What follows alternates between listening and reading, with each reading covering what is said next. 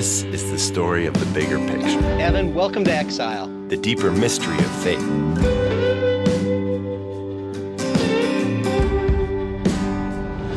This is the story of God's mission in the world and our place in it. I'm Evan. Hi, I'm Evan. These are my friends. Evan, what's going on? And this is For the Life of the World, Letters to the Exiles.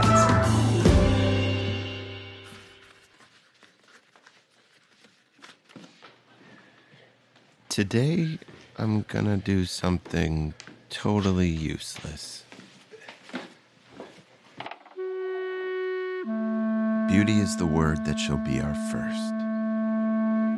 Beauty is the last thing which the thinking intellect dares to approach, since only it dances as an uncontained splendor around the double constellation of the true and the good and their inseparable relation to one another.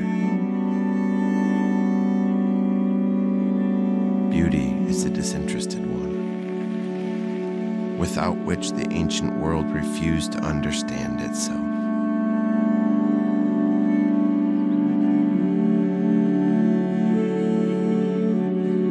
A word which both imperceptibly and yet unmistakably has bid farewell to our new world.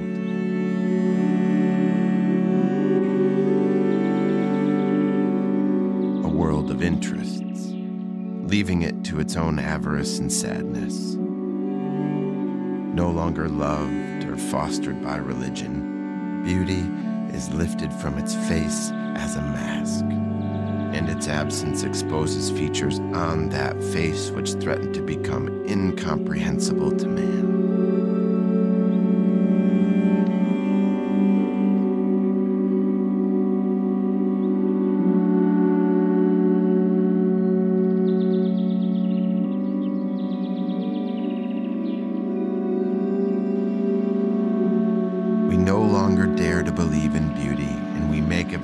Appearance in order the more easily to dispose of it.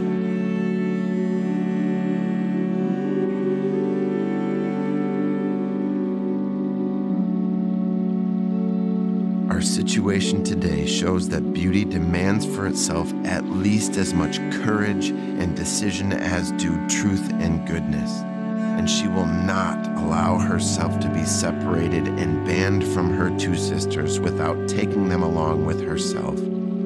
An act of mysterious vengeance. We can be sure that whoever sneers at her name, as if she were an ornament of a bourgeois past, whether he admits it or not, can no longer pray, and soon will no longer be able to love. Wow. Who wrote that? Hans Urs von Balthasar.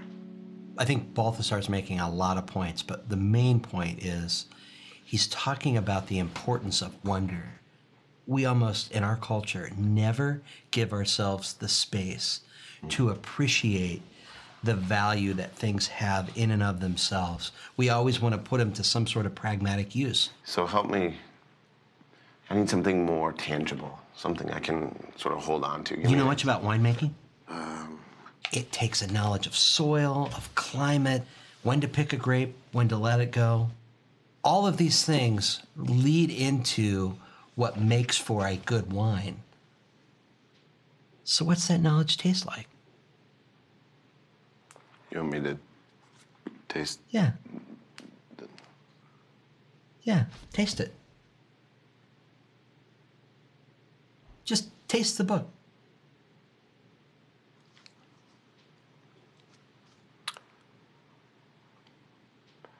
Tastes like book.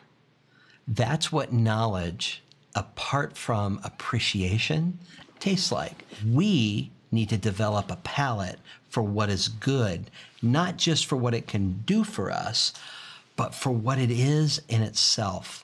That fundamental difference can be summed up like this.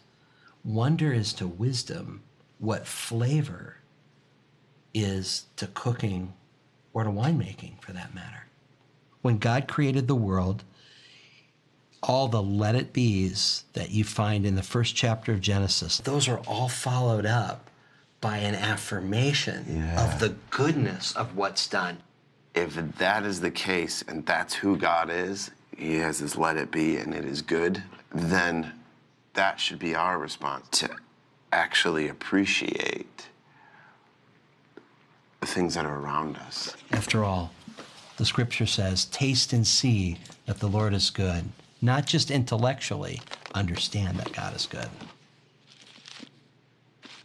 If we lose the sense of God's goodness and wonder at what he's made, Evan, we risk losing a fundamental aspect of our mission in the world.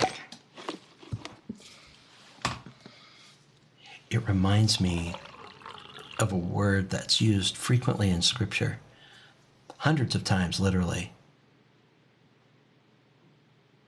What's the word?